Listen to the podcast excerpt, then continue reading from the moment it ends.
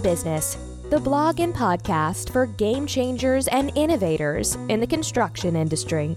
Hello and welcome to episode 105 of the AEC Business Podcast. My name is Aarni Heiskanen and my guest is Burcin Kaplanoglu, PhD and Vice President at Oracle Innovation Labs. Welcome to the podcast, Burcin.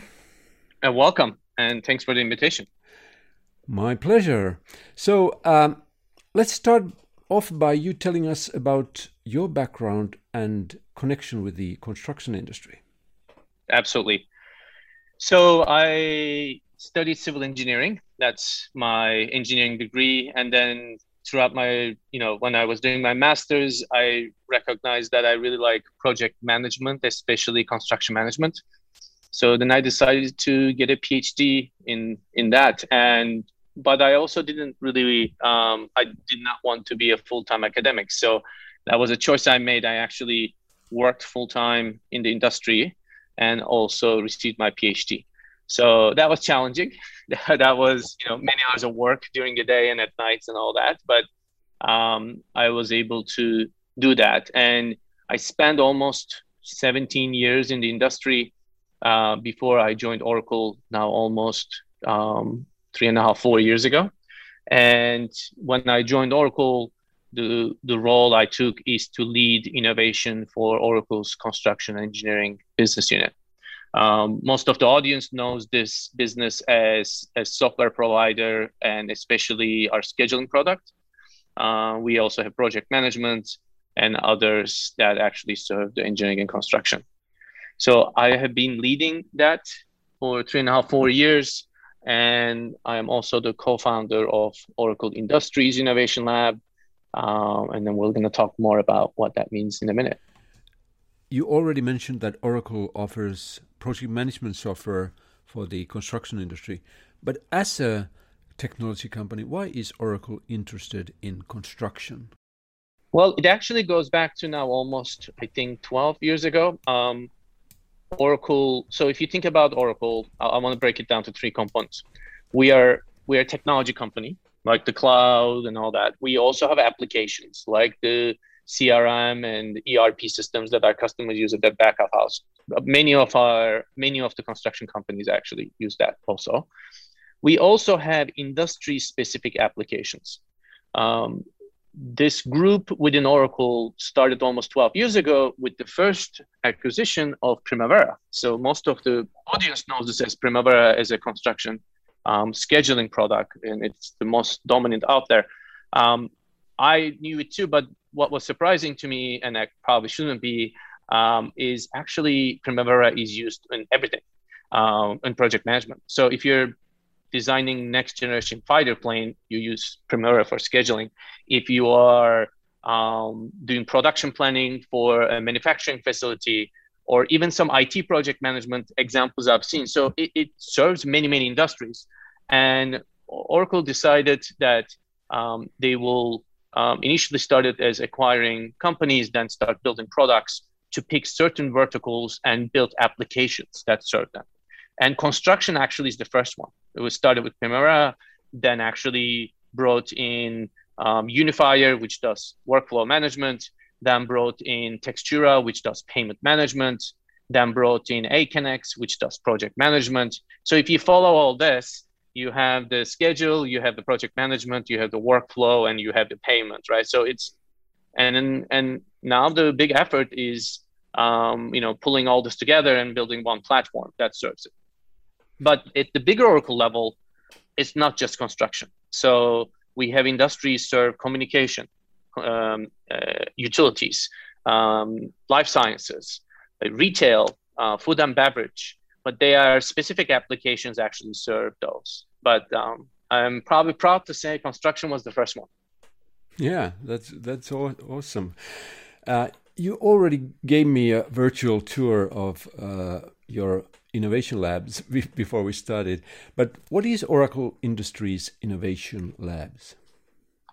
So um, let's go back in time. I joined the company, like I said, almost four years ago, and worked on a strategy for innovation. And part of that is one is to accelerate our own internal innovation, right? How can we accelerate to bring products to market faster?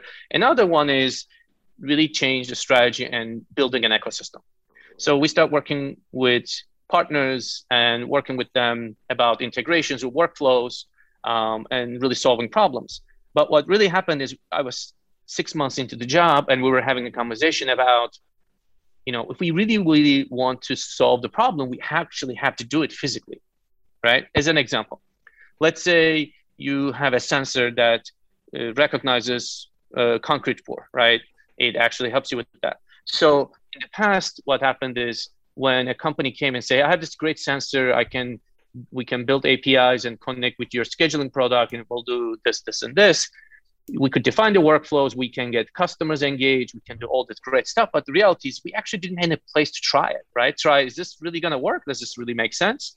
So the idea was um, six months into the job is, hey, let's build an innovation lab, but let's not build something like an office space like most innovation labs are. Let's also not do innovation theater, which is most innovation labs are. You know, they they show you all these amazing things happening, but the reality is, you know, they're like going to be five to ten years from now, right? So let's focus on stuff that is two to three years down the line. Step one, and uh, let's bring the customers and partners in, and let's build a space to actually do it. Our first one was a simulated construction site. So we built this. I think it was like 25,000 square feet um, a, a, construction site office, a steel structure, a fenced area, some gravel, some dirt, this site, like you would do in a typical construction. And if you look from far, it wasn't that exciting to look at. you know, it just looked like a construction site, right? But the reality was we tried and tested and validated a lot of technologies on the site. That triggered, that was operational Aarni for like 15 months, uh, and then that triggered us to actually build a bigger facility in the same location. That's the story behind it. Talking about innovation, because innovation in construction is a little bit, let's say, a difficult question. innovation in construction is mostly, as we know, incremental and evolutionary because companies see radical process changes as, as being too risky compared to the potential reward. So, what could the construction sector learn from other industries uh, in, in terms of managing the risks of innovation, innovative changes? Uh, as, as you are working also in other, in other industries, you, you may have something, some ideas about this. Absolutely. So, I'm going to first start with I'm going to actually really talk about two points here. What you said is absolutely right. The it's risky and it's really hard to like stop your operations and try new stuff eh, because the reality is if it doesn't work right then that's big failure. There's damages there's other things. That was one of the drivers of building our lab because we could try it. And what we learned from it Aarni is we could really test and really solve like issues 80% of the issues. Because we have tried things we improved them here and then we deployed them with our customers to you know sites. And what we learned is we were able to really resolve a lot of issues before they went out to the to do to the um, you know site. So in some ways consider the oracle industries innovation lab is a test bed to try and solve a lot of things and take the pressure off of risks before they go out into the field so that's step one step two i really like your question because um, since September, my role has changed within Oracle. And what I'm doing is actually now engaged with multiple industries. And the ones I'm working really closely is um, utilities, communication, food and beverage, and hospitality. Now, you might wonder and say, what's the connection between all these? There's actually a lot of connection because construction has to build them, right? Utilities have to bring you the power, the energy, the water. Communications has to make sure all these data is flowing there and whether you build them or you maintain it. You need to eat food and you need to actually stay in a place. So if you connect all this it's been quite an interesting uh, experience to see how these industries work. Um, but i also realized that there's lots of similarities. So i will define it this way. Every industry is trying to bring one platform that captures the data They're all trying to capture the data from sensors with partners and ecosystem. And they're all trying to build AI on top of this to actually make sense out of the data and really predict things. It's everywhere the same. Retail is the same, hospitality is the same, utility is the same. They're all doing. Uh, they're all trying to achieve the same thing, which is what we're trying to achieve. So far, the one I have seen the most advanced is actually hospitality, which has been quite interesting to see how advanced they are. Because if you think about it, when you go register to a hotel, you have a system that keeps all your records. They could know your preferences and then a lot of things actually can be triggered because it's about your experience your human experience in the space and then all it has to do with then tying with the sensors and other things um, what i have seen is it evolved so much that um, like they have very large ecosystems uh, from payment to other things. I think we see it during you know last 12 months in our lives too. So there's a lot of things now done in hospitality space is virtual or touchless or all that. Um, so I think we can learn from those and we don't really need really need to invent the wheel right? So we can actually have a potential to bring them to our industry because let me give you a specific example a delivery is a delivery right eventually if you think about you know you are in hospitality and you're going to have something delivered to your location to serve your customers it's the same thing in, in concept. It's the same thing for a construction site. You, maintenance, utility maintenance is not that much different than building maintenance, trying to do predictive maintenance, right? So utilities is trying to figure out how they can use AI to do that, while construction is in the infancy stages of that. One thing that is, I, I think, a little bit special in in construction peculiar is that it, there's so much variability in, in, in, the process. So mostly the variation is made visible by cost and schedule overruns. Uh, so so how do you how would you change the way we build so that the process would be more predictable, more manageable? I think there's two directions for this, and they're both getting a lot of traction. One is prefabricating, offsite manufacturing, and controlling the process. You know, th- there are successes, there are failures, but industry is really trying to reinvent itself about how it operates. And look, even if you have that, there's always going to be installation on the site. That's not going anywhere, right? So we still have to, if you were, even if you put the components together, somebody has to put it together on site. So um, it has a lot of benefits when you do that because of quality, schedule, safety, right? It's a controlled environment. You could do in a factory and put them on the site. So I think that's one. The second one is about predictability of outcomes.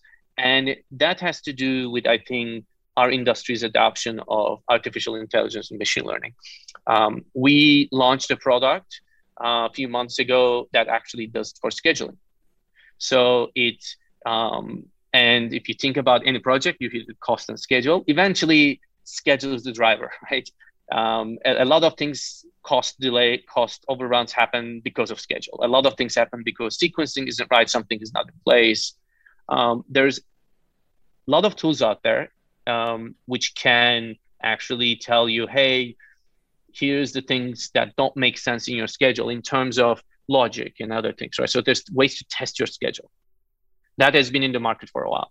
What I'm talking about is beyond that. What I'm talking about is looking at the past data, building uh, machine learning models, and say, hey, your project has, you know, 80% chance of delay by 20 days, and here's the reasons why. So that's what our new product does. Um, we're getting a lot of market response to it because after all, all we're trying to do is predict it, right? Um, but that brings another topic. It, you know, those models are as good as our past data, right? and actually learning from that and improving it. But I personally believe automation, you know, prefabrication, modular construction, plus the machine learning and predictions that we can really leverage is really going to help our industry to come to that level. Yeah, so you're talking about more industrialized construction. Yeah. Absolutely. Yeah. Um, Well, many in the industry think that it's uh, the medium sized companies rather than startups who drive innovation. And that's because established firms have knowledge and, and connections already that startups lack. What do you think is the role of startups in all this and how, how could they make a difference? So I think it depends on which angle you look at. So if if I look at the angle that who has the resources, right? Who has the um, ability to deliver things um, efficiently and fast? Yeah, I can see what you're saying about the medium-sized companies, right? That that's for sure. But that also comes with its own challenges because um, you know one of the key advantages of a startup is being nimble right? Ability to adjust and pivot and make changes. So even if you're a medium-sized company um, when you need to pivot it's not that easy right? So um, and maybe if you look in the market we're seeing more medium-sized companies getting things happen making things happen right? But i you also mentioned i think there's two parts to innovation the incremental changes and then there's the revolutionary things that come in and actually really like change the whole landscape right? Um, i believe startups ability to be nimble and adjust and adapt um, is their biggest advantage. And then the medium-sized ability companies ability to um, put resources into it put a plan together and execute it is their advantage. The best of both worlds is you combine the two right? The combine the two is um, a lot of things that startups can't do, they can do it vice versa. And, and that's one of the key drivers for us to work with startups too. I mean, we do have a program called Oracle for Startups, and those, um, you know, uh, we are in the industry in construction engineering. We are the only one that actually, um, so we own our own cloud. Okay, let's start with that, right? So we use our products in our own cloud environments and those startups actually work with us for integrations and, and these environments and and and we are working with them because of that advantage they have right? To, to be able to adapt and adjust and and change um, and innovate. We are also putting a lot of effort on our internal innovation right? So you know we we are a company known for that but i think um, tying us with the startups has been beneficial to them and beneficial to us, and overall, it's been beneficial to the industry. Yeah, so so you are perhaps uh, trying to establish an ecosystem in a way. Absolutely, and, and that's that's been one of the missions of the lab, and lab was able to achieve that. Um, um, you know, one of the key things, and I'm sure the audience will will um, will share have experienced it. When I was in the industry, um, I was running my own um, you know um, operations and got bombarded by companies saying, "Hey, I have this thing. It works. It's the best thing ever. I have this other thing. It's great." Um, you know, there wasn't really any place for me to test them. Number one, none of them would pass the security requirements of what we had. Um, you know, that was major thing, right? Security, want to make sure that it's secure. Um, number two, a lot of these things like didn't really had any place to try them, and that's also what triggered us to build the lab that we could try them in a safe environment and see how they work. And that's being driven also by customers too. So like customers are coming and saying, hey, um, they either tried something, they want to take it to the next level, or they have seen something, they have a lot of interest and they want to try it with us. Um, and that's where all this kind of comes together at the lab. So you, you mentioned several technologies already, but what innovations or technologies uh, excite you most at, at this time? So yeah, so let's start with the, the first two I just mentioned, right? So I think what excites me is absolutely industrialized construction and what that means for the future of the industry. Quality, safety, all the benefits that we could get. Um, the second one, as I said earlier, is machine learning and AI and being able to kind of pull the data together and you know able to predict the outcomes because that's a that's a major issue. The third one is data visualization, but visualization beyond just um, you know looking at screens and stuff. Basically, uh, uh, like mixed reality, augmented reality, that technology. Unfortunately, the technology is not there to meet our needs yet. Like whatever hard, and it's mostly the hardware, by the way. So we you know, I always tell uh, customers that if you found anything that works in the industry, please tell us. But we tried many things, and you know, like the main issues are hardware, and the in the augmented reality or mixed reality space, it's because hardware either the battery life is an issue, daylight is an issue, like the the amount of data they can store is an issue. So all those things hasn't been resolved. Um, but do I believe that's the future of the industry? Absolutely. And one use case comes over and over again when you you know talk to the customers. Um, by the way, you know we had close to like 4,000 engagements at the lab in last three and a half years. So t- take that volume, right? Um, and then small to mid to large contractors in that spectrum they all want to go out there, put their augmented reality, mixed reality headsets, and see what should be in place what, versus what's put in place. They all want to look behind a wall and see what it needs, what was installed, right? This is over and over again. Everybody wants to see that. It's no surprise because we're all visual. I mean, that's what that's what we all do, right? Like if you are on a job site, and that's my first 17 years, you work with superintendents and that's what they do they look at things they take pictures right that's how they document things and we're all visual so i think those three are the future of the industry and really going to help us solve a lot of problems um, as we move ahead. How can our listeners find you both online and physically at the lab? I will say this. Currently, we're offering virtual lab visits. Um, uh, so if they have an interest to schedule one, I would say reach out to um, Oracle Construction Engineering um, team members and they will be able to schedule a virtual visit and we can talk about the use cases and the technologies and all that. Um, if they want to learn more about what we're publicly sharing, they can follow Oracle Construction Engineering on LinkedIn, but also they can follow me um, also on LinkedIn. Um, I think those will be good places to start with. Thanks for listening. For more stories and news about construction industry innovation and technology, visit aec-business.com.